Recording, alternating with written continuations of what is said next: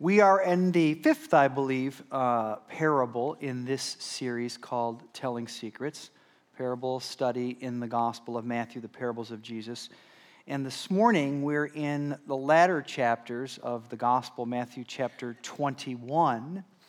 And so if you have a copy of the Bible, you can open it up, turn it on, access Matthew chapter 21. And we will read verses 28 to 32 in the parable or so called the parable of the two sons. The parable of the two sons. Matthew chapter 21, verses 28 to 32. Follow along as I read these verses. What do you think? Uh, Jesus says. What do you think? There was a man who had two sons. He went to the first and said, Son, go and work in the, today in the vineyard.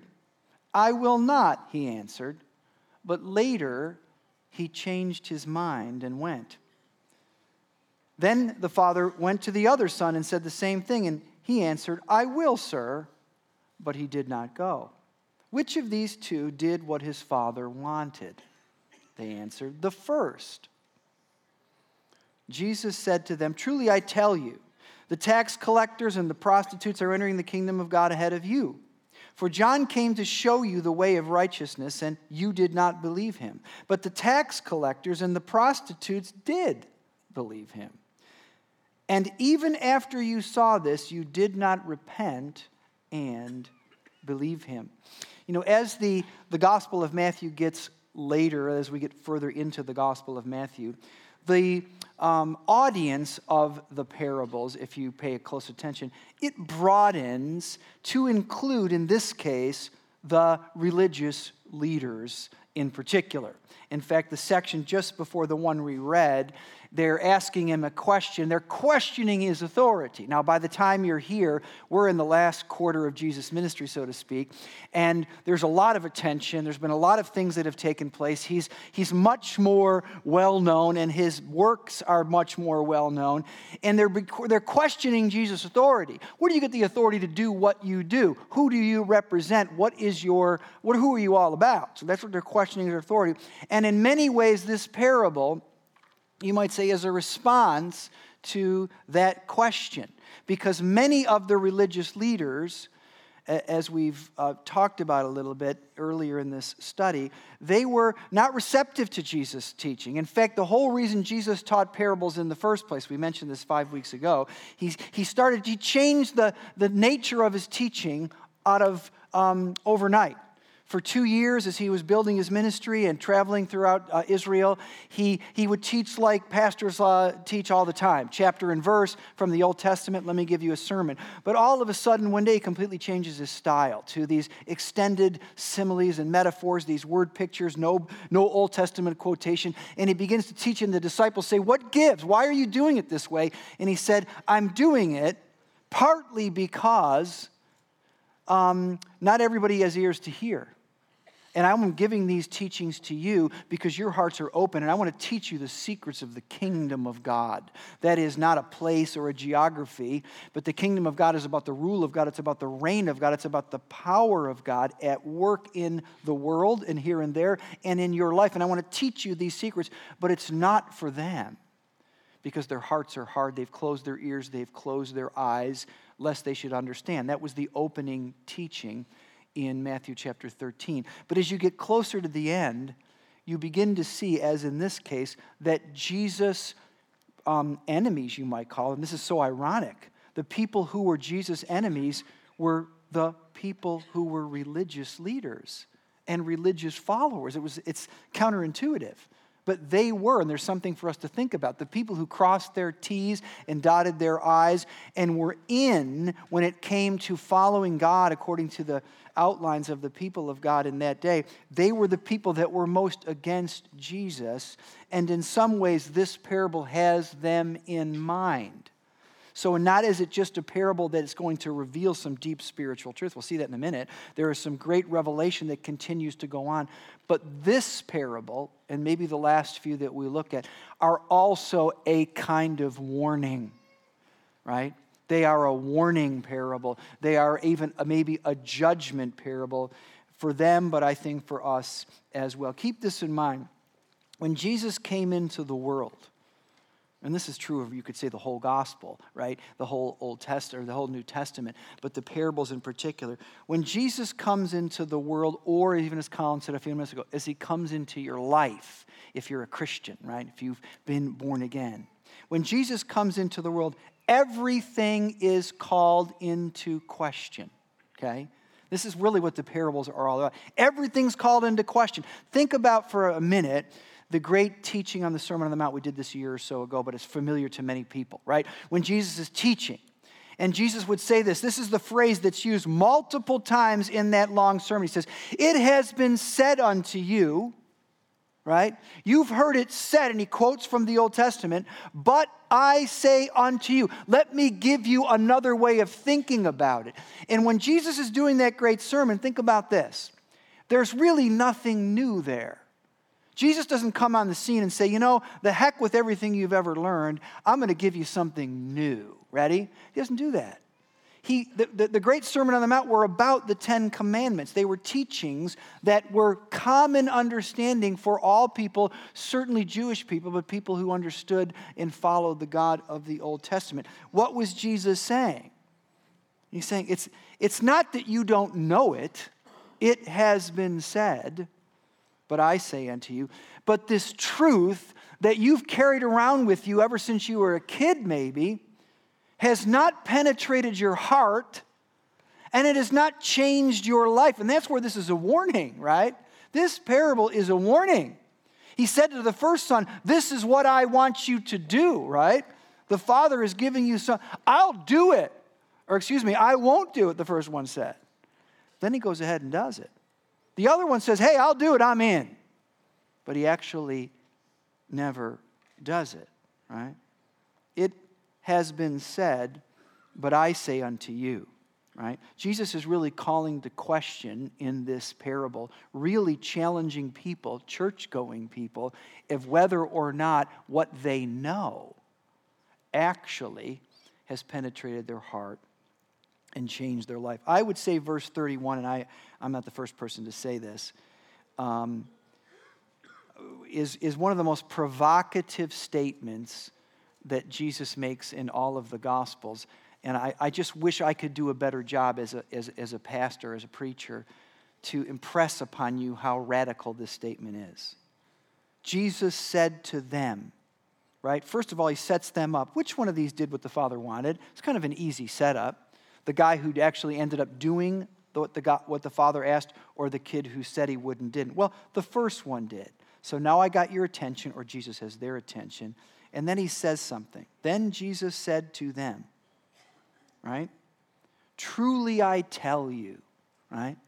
Let me be really honest with you. Let me just really, I really want to grab, I really want you to listen to me. I tell you with everything that I have, truly I tell you, that the tax collectors and the prostitutes, now these are, these are, for you and me, that doesn't mean much.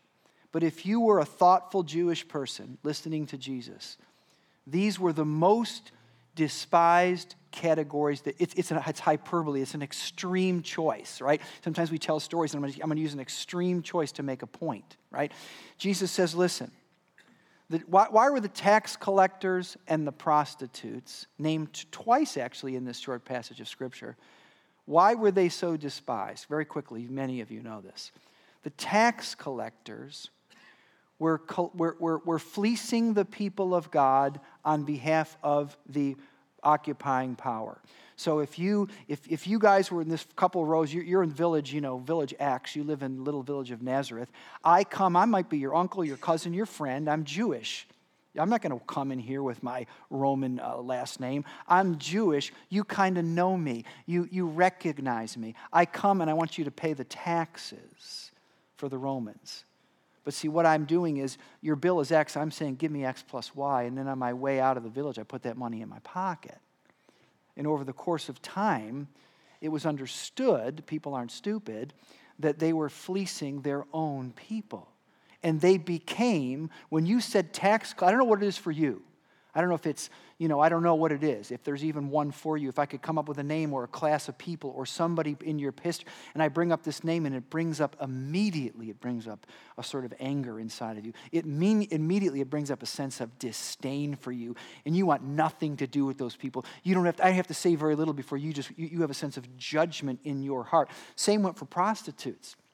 I might say, what gives with prostitutes? And the reason prostitutes had such a bad name in the first century was not simply for the obvious reason that they're you know, doing something that's against the, the, the teachings of Scripture in the sense of uh, prostitution, but in Jesus' day, um, most people that visited prostitutes, men, let's just say, that visited prostitutes, they were married men, okay? In today's world, maybe it's different, okay? Maybe uh, people who go to prostitutes are all over the map, don't raise your hand in this room, okay? But uh, uh, I know nobody in here would do anything like that. But, uh, but in that day, everybody that went to a prostitute was married. People got married when they were, um, you know, teenagers, more or less. So prostitution was so called out in Jesus' day because it was a violation of what was the most important covenant, personal covenant in the Bible. It's how the Bible begins, which is marriage. That's why. Marriage is, is God's great uh, covenant that opens the Bible. It's very special, it has great significance, and it's reflective of the, of the other large covenant, which is becoming a Christian. Okay? So these two things, at least in this culture, brought up very difficult um, uh, uh, images and Jesus is using these very, very strong words to make a point. And that point is this the difference to this community between heaven and hell is not your record, right? He's trying to make a point to this community. I mean, think about it. I tell you, you people, who, you know, if anybody's been anticipating the kingdom of God, which is what Jesus was teaching and, his, his, by his, his, um, his, his person represented, God's answer to these promises to finally right the wrongs in the world. If anybody's been anticipating the kingdom of God, it's been you guys and girls. No one has anticipated as much as you have. While everyone else is out there living however they want to live, right? You have been showing up to church. You have been working very hard. You have been living right, right? The religious leaders or the, or the observant Jews. But in the process, here's a warning, this parable is a warning. You've embraced a twisted understanding of what it means to be a Christian, right? Another parable, quickly. It's only in Luke, so I'm not, I'm, we won't read it, but I'm going to read it. Saying the same thing, making the point. To some who were confident, Luke 9, 10, excuse me, 18. To some who are confident of their own righteousness and look down on everyone else, Jesus told this parable. Two men went up to the temple to pray. You've heard this. One a Pharisee, a great, in a parable, you know, a, a person who was seen as a, a religious leader, top of the charts, let's say. The other, a tax collector, okay? He's drawing extreme for a point. The Pharisee stood by himself and prayed, God, I thank you that I'm not like other people robbers, evildoers, adulterers, or even like this tax collector in the back row, okay? I fast twice a week and give a tenth of all I get.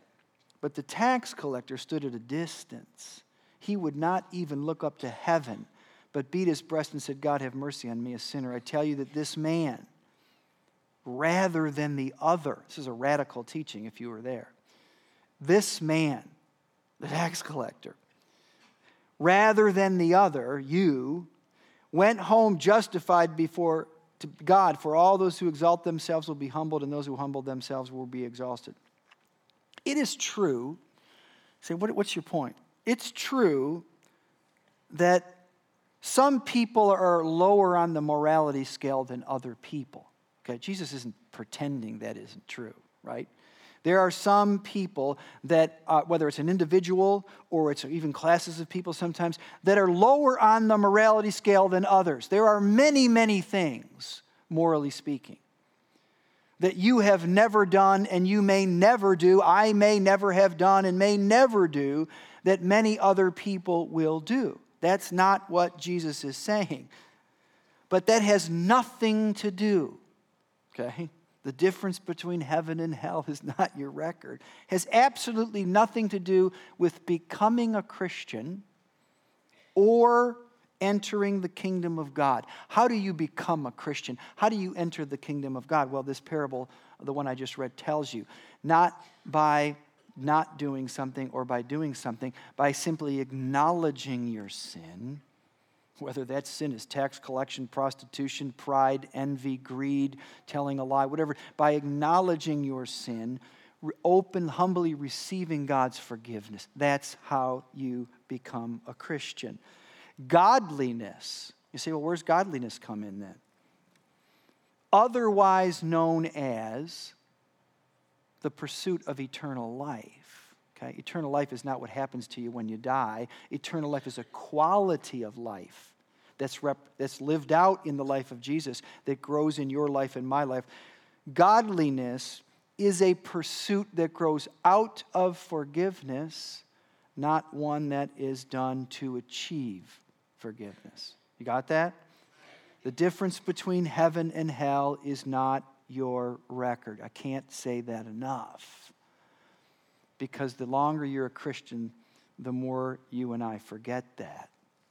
Second, be careful you don't grow blind to what God is doing around you. And this is really the heart of this passage. Be careful you don't grow. Jesus chooses his words very carefully. Twice in this passage, after he answers the question, you know, who's did the um, the father asked, he said, Well, it's obvious. The first son did. He, he, he was a little reluctant at first, but he, he changed his mind and did what God asked him to do, right? He followed the word of God in a manner of speaking. Well, Jesus says, Okay, now, now that you got the answer, let me, let me give you, in a manner of speaking, a punch in the gut, you know, for your own benefit. Two times in these verses, Jesus says, the tax collectors and the prostitutes enter before you. Verse 32 John came to show you the way of righteousness. You chose to not believe him, but the tax collectors and the prostitutes, they did. Why does Jesus do that? Why does he use those terms two times in, in just two verses? He doesn't do it to be cool, he doesn't do it to be clever. He does it to warn people that he loves, right? Not just the down and outers. He loves the self righteous people too. He does it to warn people, religious people like some of us, that he loves against the very real danger of a closed heart or a hard heart. Okay? John came to show you the way of righteousness, but you weren't interested. Okay? You weren't interested. Listen to Jesus' words. John 7, Luke 7, I'm sorry.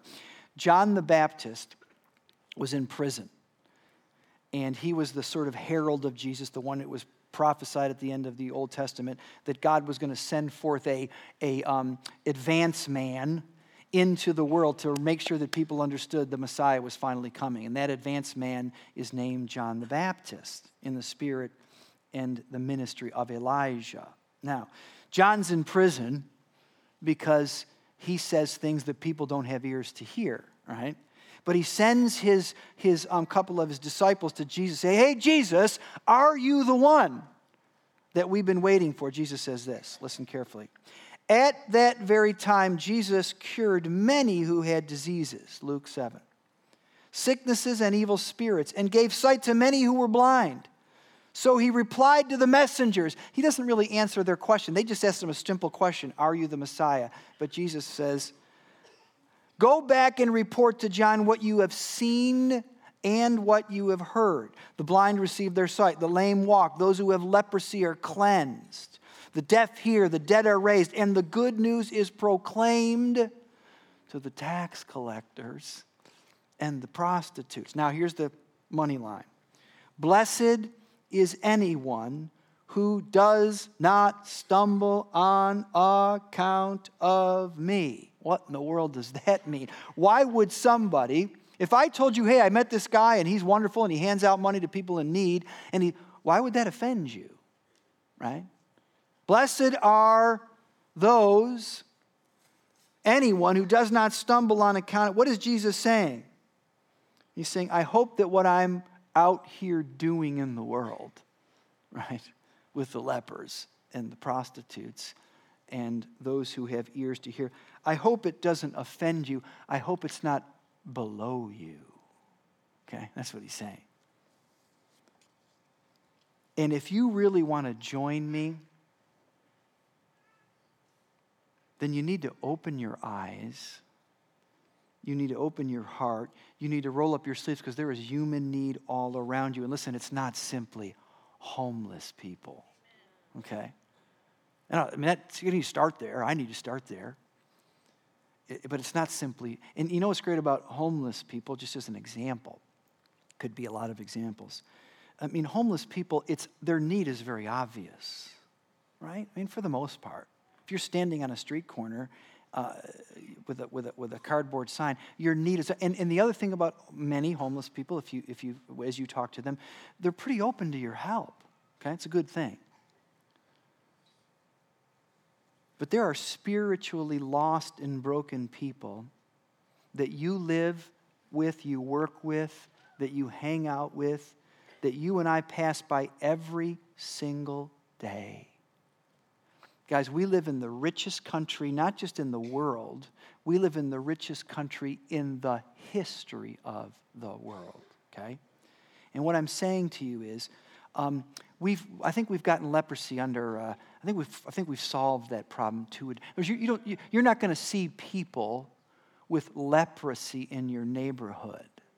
Now, why was leprosy, by the way, even called out in the Bible? And it is a lot. There's whole chapters devoted to it in the Old Testament. It's, it's, it's kind of a, it's a skin disease. Why call it out? Well, some of you know this if you're, if you're a student of the scriptures. It's called out because it becomes a symbol, it's a shorthand symbol of what sin ultimately does. And, and see, if you were a leper, you lived in a colony, which is a fancy word for a place that no one else wanted to go, which was far away from everything. And if you had this contagious disease, right? It was like a plague, but we have plagues, we try to solve them and they're done, maybe.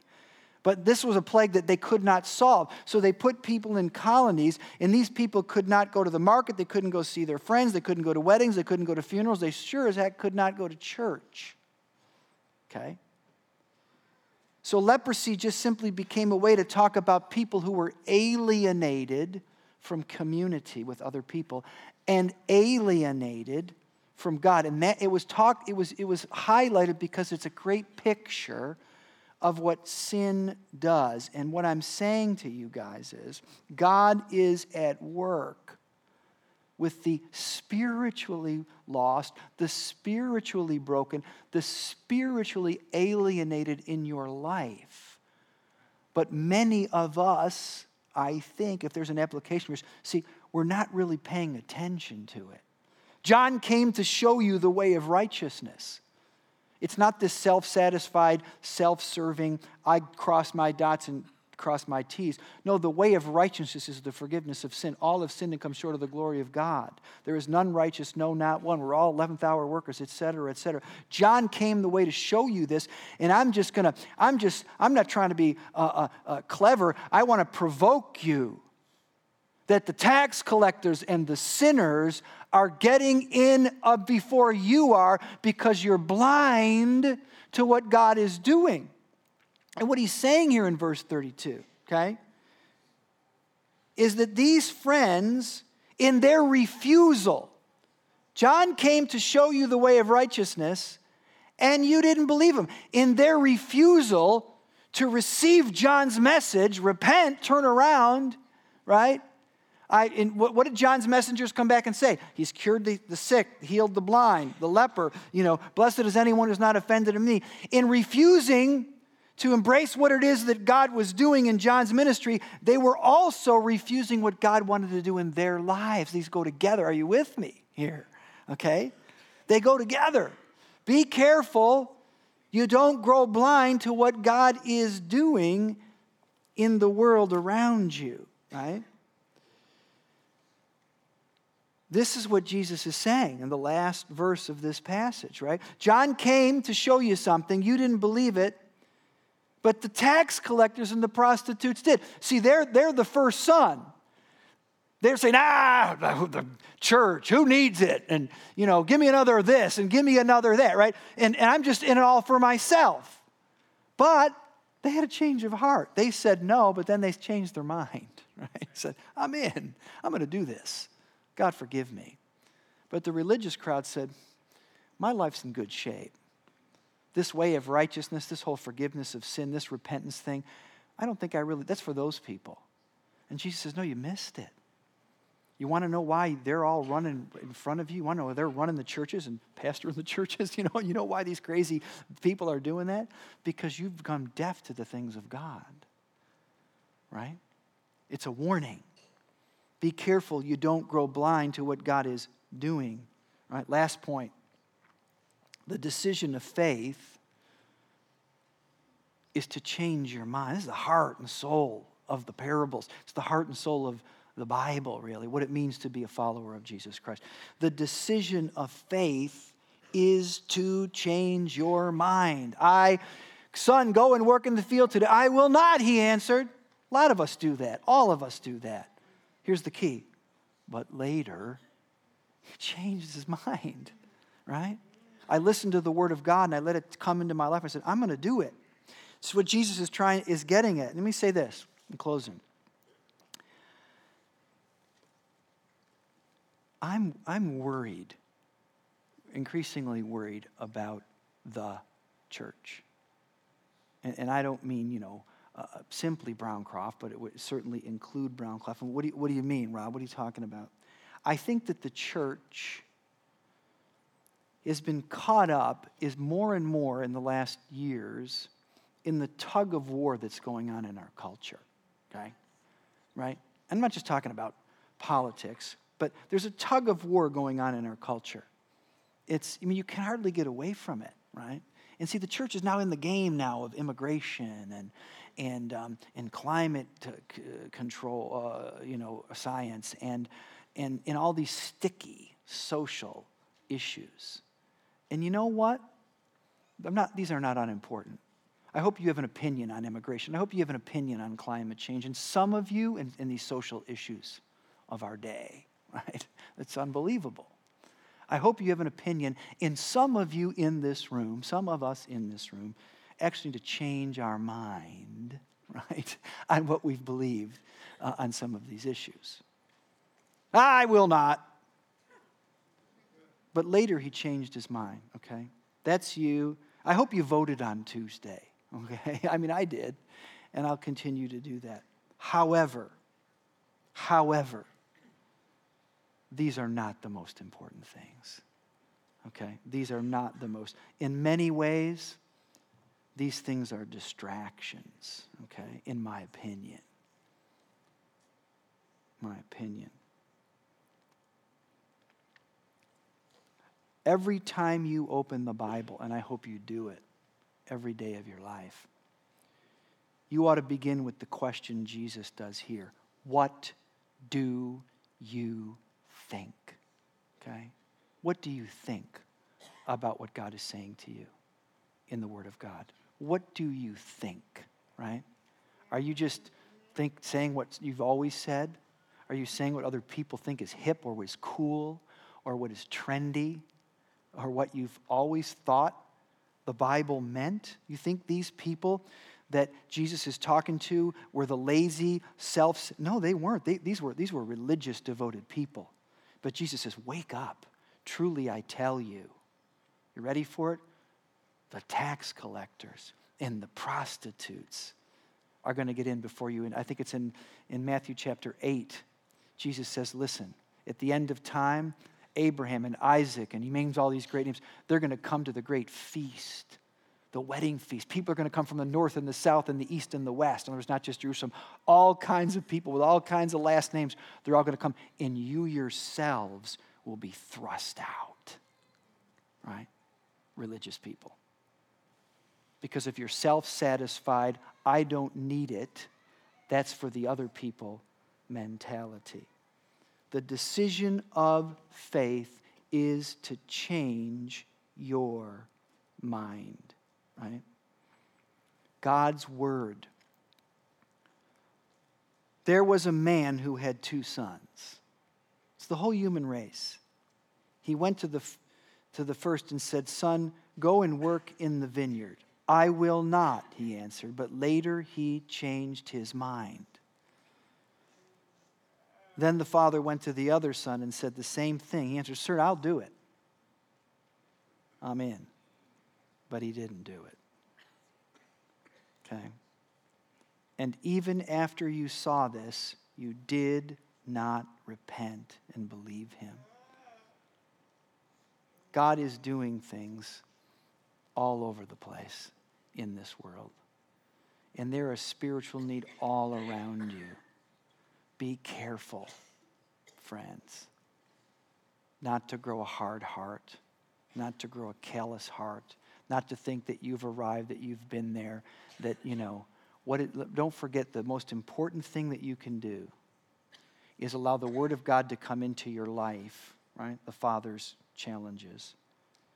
And you might, your first impulse, me, might be, no, I don't want to do it, right? I will not. Don't tell me how to think. Don't tell me how to live.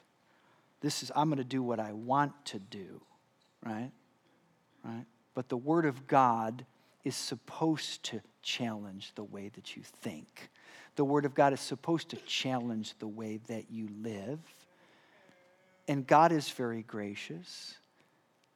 But the goal is that you change your mind about what you've believed about yourself, that you change your mind about who you think God is. This doesn't happen once, it's an ongoing way of life. And you begin to change your mind to what you thought was true, right? And you begin to embrace what God is showing you is true, as we sang, Holy Spirit, right? Open my understanding right? Reveal unto me, Jesus said, I will send the Spirit. He will, he will reveal righteousness and, and judgment and things to come. Are you open to what the Holy Spirit is saying to you? And when he puts his finger on that issue, on, puts his finger on that point of view, he puts his finger on that fear or that anxiety that's been in running your life, and he says, Listen, it's time to change your mind right? Are you open to doing it? Right? The decision at the heart of the Christian faith is to change your mind, is to repent. Right?